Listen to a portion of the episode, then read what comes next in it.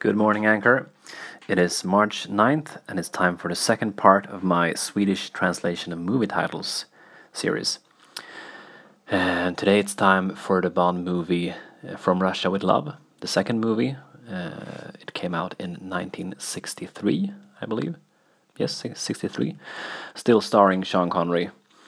And uh, before I begin, I just wanted to say that I realized that the great thing about Anchor is, of course, that, is, that it is a conversational medium. So I'd like to encourage those of you who listen to this to participate. Um, if you are also a non native English speaker, you can add the title to the movie in your own language. What was it called in your country? Or if you're an English speaker or any other or of any other language than Swedish, you can try to say the Swedish title after I told you what it is. So please participate.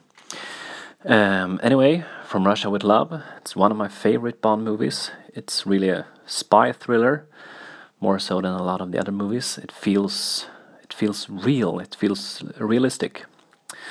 And the Swedish title was Agent 007 ser rött, which literally means Agent 007 sees red.